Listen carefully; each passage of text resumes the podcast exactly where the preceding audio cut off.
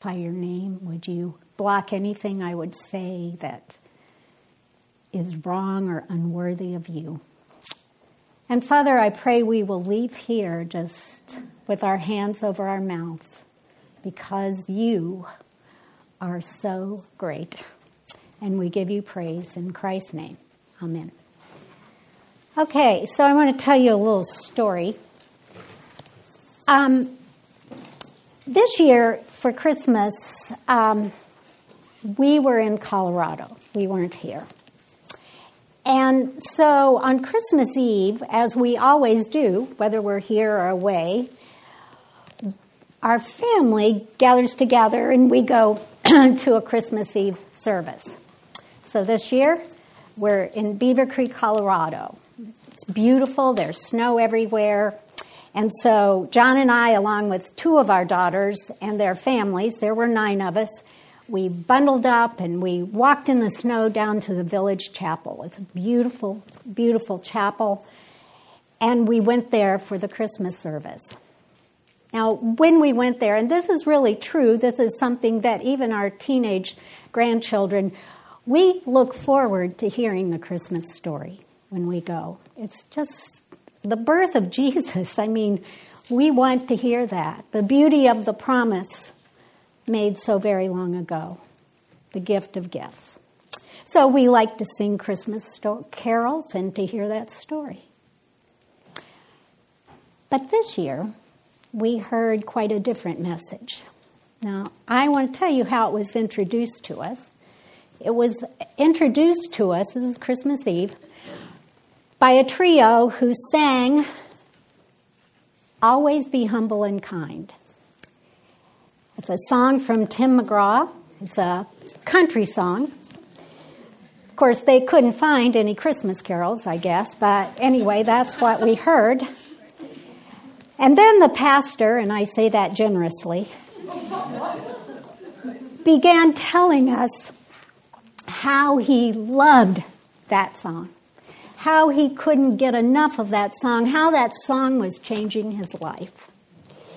And he told us about a broken relationship he had and how that song has reminded him he needs to do something about that. He hadn't come to a conclusion what that was going to be, but he had to do something about that. And he went on for a while. And then he called the children up.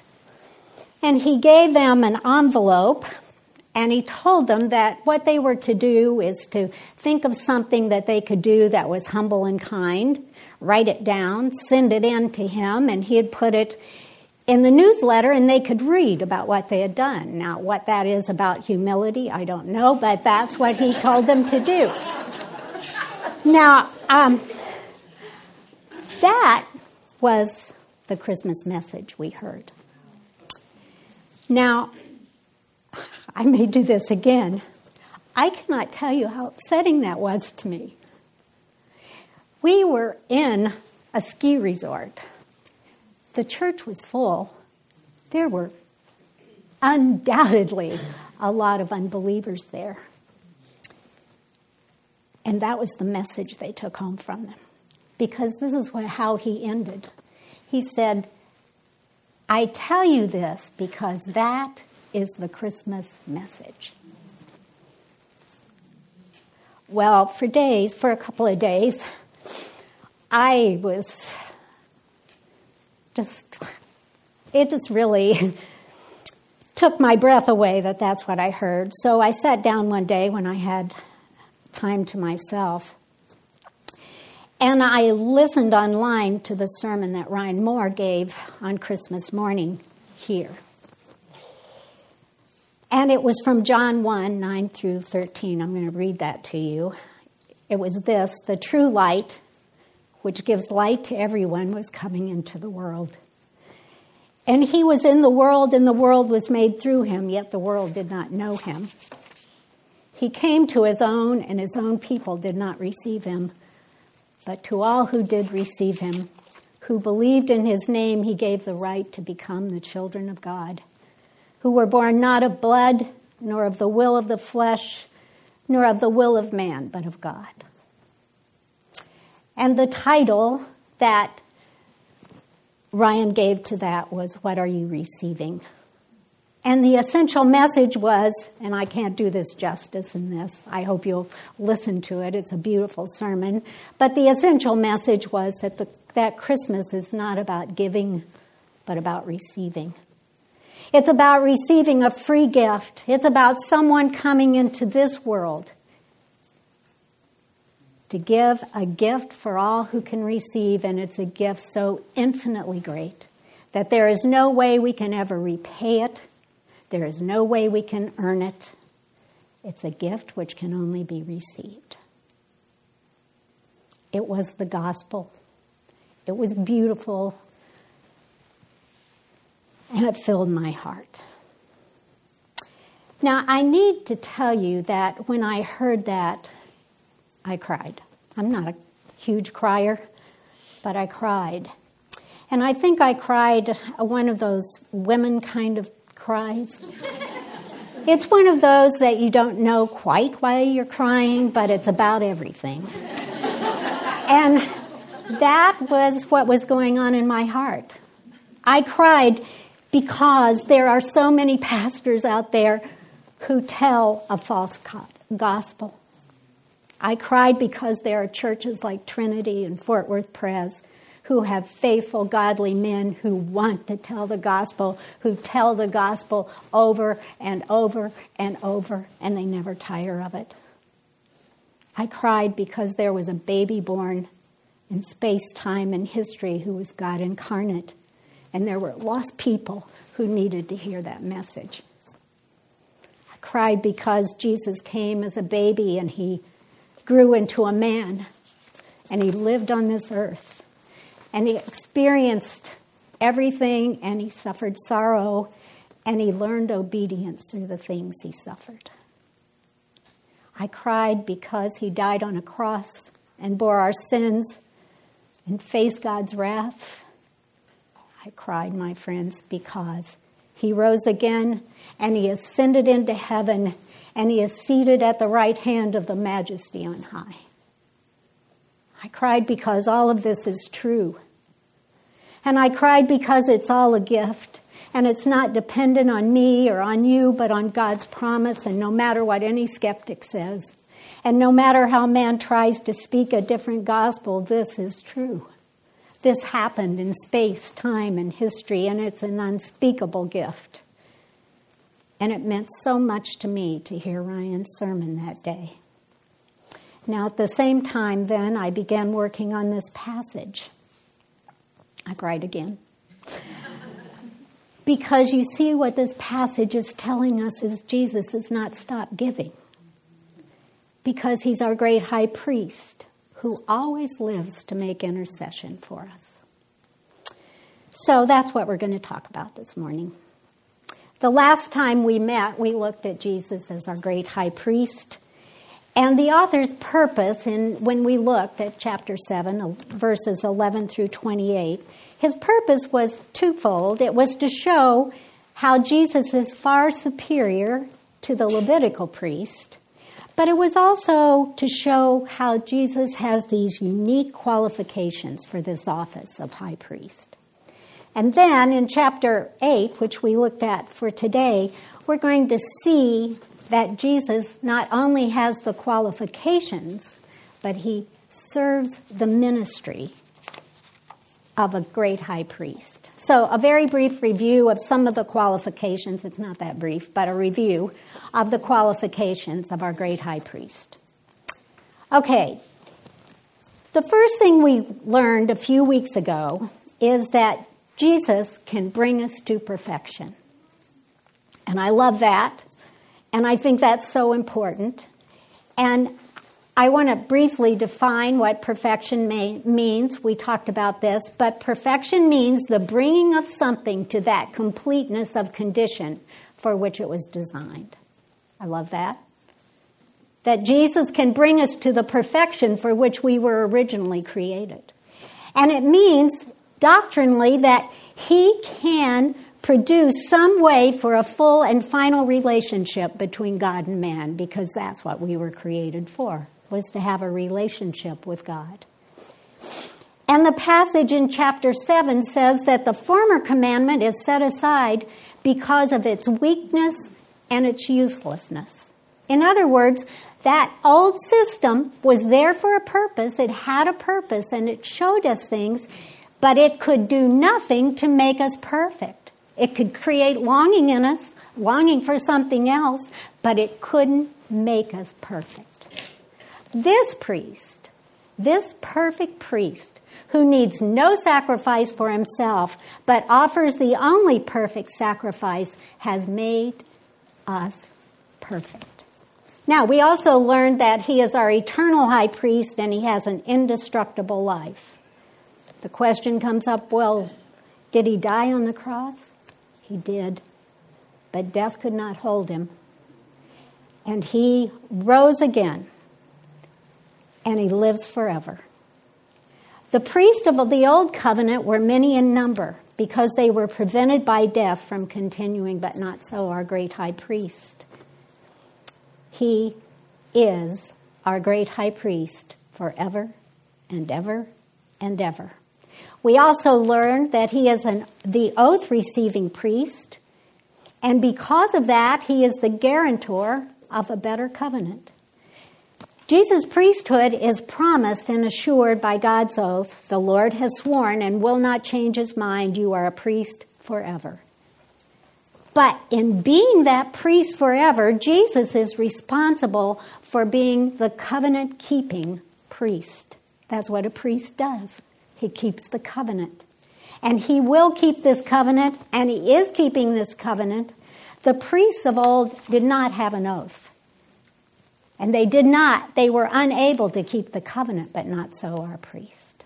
We also learn he is a priest who saves to the uttermost those who draw near to God through him. He has removed every barrier and he has brought you all the way in. You will not be denied entrance.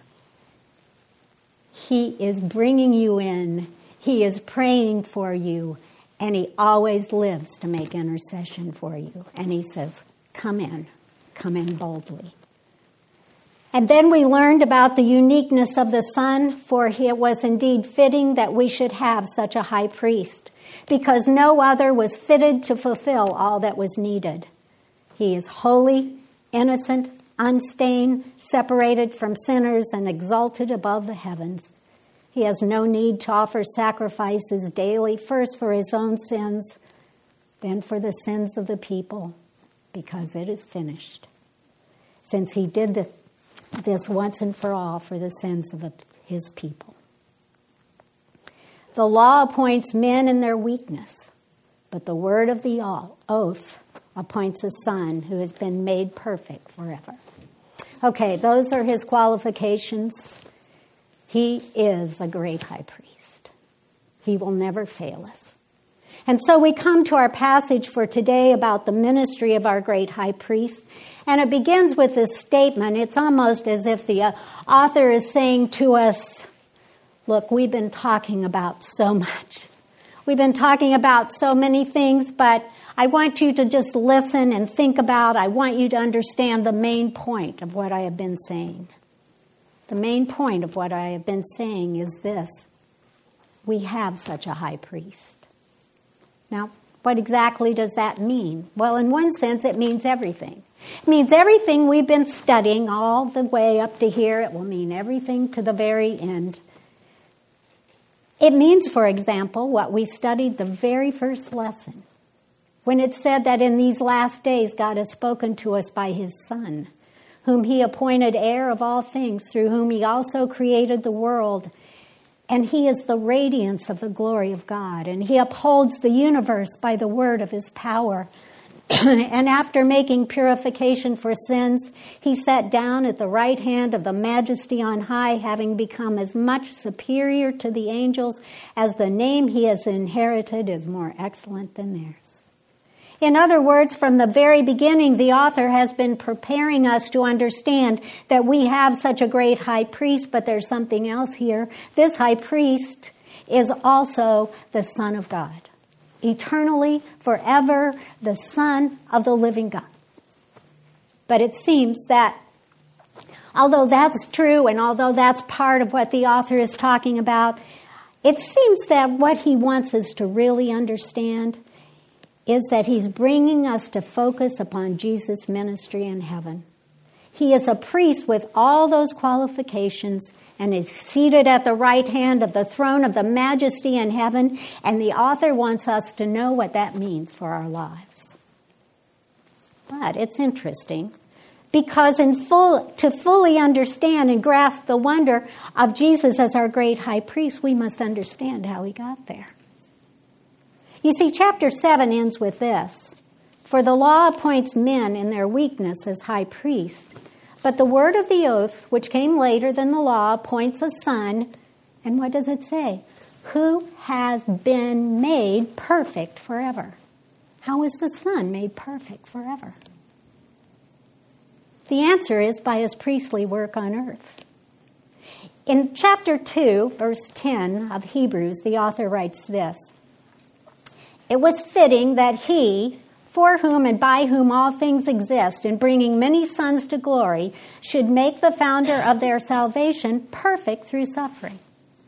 In chapter 5, verses 8 through 10, it says, Although he was a son, he learned obedience through the things he suffered and being made perfect, he became the source of eternal salvation to all who obey him, being designated by God as a high priest after the order of Melchizedek. What does it mean that Jesus was made perfect? Through suffering. This is what one co- commentator says. He says, by taking up human flesh, by living under the law perfectly and fulfilling it perfectly by sharing our sufferings and sorrows and by experientially learning obedience through what he suffered. And then by offering himself in our place as the spotless Lamb of God, Christ perfected and or completed, that word's the same, the work he needed to qualify him as our high priest. Now think about this. Jesus had to take on flesh. If he was going to be our high priest, he had to become like us. If he was going to be a high priest who understood us, he became like us. He took on flesh and he knows what it is to suffer temptation. And he knows what it is to see sorrows. And he knows all of these things yet without sin. He had to be perfected for that moment to go to the cross and be the perfect sacrifice because he lived perfectly. He did what we could never do. He did what those high priests could never do. And now, at this moment and every moment through eternity, he is qualified to be our great high priest. Jesus, in his being, was perfect always. But in his work of redemption, he became perfected. Each step, each moment, he learned obedience through the things he suffered. He took on human flesh. He lived perfectly. He fulfilled all the requirements. He learned obedience. His mission on earth was completed perfectly no matter the suffering, no matter the abuse, no matter what fa- what he faced, no matter the, the accusations and the temptations that Satan threw at him, he overcame them. He made it through them. He was perfect. And he could enter in to the Holy of Holies. And there would never be another reason for him to offer another sacrifice. And so chapter 8 begins and he says, Now the point of what we are saying is this we have such a high priest, one who is seated at the right hand of God, the right hand of the throne of the majesty in heaven. Now the next thing we learn is this Jesus couldn't remain on earth and be our high priest. He had to go to earth, he had to offer the sacrifice, but he couldn't remain there. The passage says if he remained there, he would not be a priest at all. Well, why is that? Well, first of all, because he was from a different order. See, you see, he was not from the line of Aaron, and the, and the priests on earth offered gifts and sacrifices according to the law. And the law said what? You had to be a priest according to the order of Aaron. Jesus was not that. But there was another reason that he couldn't remain on earth. And the reason is because that tabernacle, that place, those priests were a shadow of heavenly things. And what that means is they were for a moment. They were serving a pattern. They were a shadow of the true tent. When the tent was built, it was built according exactly to the design God gave them. And the design was a pattern of the heavenly tent. That tent was always meant to be temporary. It was always incomplete. It was a shadow it was meant to create longing in our hearts, that we would have something that was final, that there wouldn't be all this blood and all of these goats and all of these bulls and all of these lambs that were sacrificed, that there wouldn't have to be another sacrifice. But it never happened there. It was never meant to happen there. Because the blood of bulls and goats could never take away our sins. And so our great high priest could not remain on earth. He came for the purpose, and the purpose was fulfilled, and he ascended into heaven. And my friends, when Jesus died on the cross, what did happen? The curtain tore. The way into the Holy of Holies was opened. And the point, and it was to point the way to that heavenly sanctuary. The end of the shadow was over. And then in a few years, in AD 70, the whole temple's going to be destroyed. It was over. That was done. Because the one whose shadow it was has entered into the true tent. And the question we ask now is what is our high priest doing? We could say many things over and over and over. There are so many. We know that he is seated, which means that his work on earth is finished. But it says he is mediator of a better covenant, enacted on better promises. What is a mediator? Well, a mediator in this case is one who guarantees the covenant. He is its pledge. And as such, he secures its ultimate success. Jesus guarantees the success of the covenant. That's what a mediator does. Remember several weeks ago when we talked about the Abrahamic covenant and we talked about how those pieces were placed and, and the, the flaming torch went through, meaning that only God went through the pieces, that Abraham never went through? That's Jesus. That's what Jesus did. He walked through those pieces when he died on the cross. He completed that. He kept the covenant. He kept our part. He kept God's holiness and he kept our sinfulness and paid for it all. That's what Jesus, as our mediator, does. He represents both sides. He paid it all. And he brings us near to God. But there's more. Because this covenant is founded on better promises. What are those promises? There are so many promises. It means that we can come near to God. It means also that the law is written not on tablets of stone anymore, but upon the hearts of God's people. Which implies that we receive a new heart of flesh, that we will be teachable and changeable and pliable, not like we were. It means that the Holy Spirit is making us new, but the new covenant also promises that God will forgive our wickedness and remember our sins no more. How could he remember our sins? They're gone. They're erased. They're paid for. When it's open and it has our name, there's nothing against us because Jesus paid it all. And Jesus ever lives to make intercession for us. Before the throne, my surety stands. My name is written on his hands. We could go on and talk about what this means, but it means surely there is nothing we cannot take to our great high priest. There is no time he's not praying for us. There is no way that anyone can snatch us out of his hands. There is no way that anything can interfere with his plans. But there's another promise. There's a promise that a throne's going to come down, and the king is going to be on that throne. And I see a throne, and on the throne is a king, and the king is Jesus. And all around the throne, people are bowing down and they are giving him their treasures. There are loud cheers and clapping, clapping and bright laughter like a thousand waterfalls, and everyone bursts out singing a new song. This is our King. This is the Lamb who died so we don't have to. He is our rescuer, all honor and glory forever and ever. And every creature everywhere in heaven and on earth and under the earth and in the sea joins in. And then from all around, a wide, immense, beautiful silence and I see Satan, God's horrible enemy, thrown down and defeated.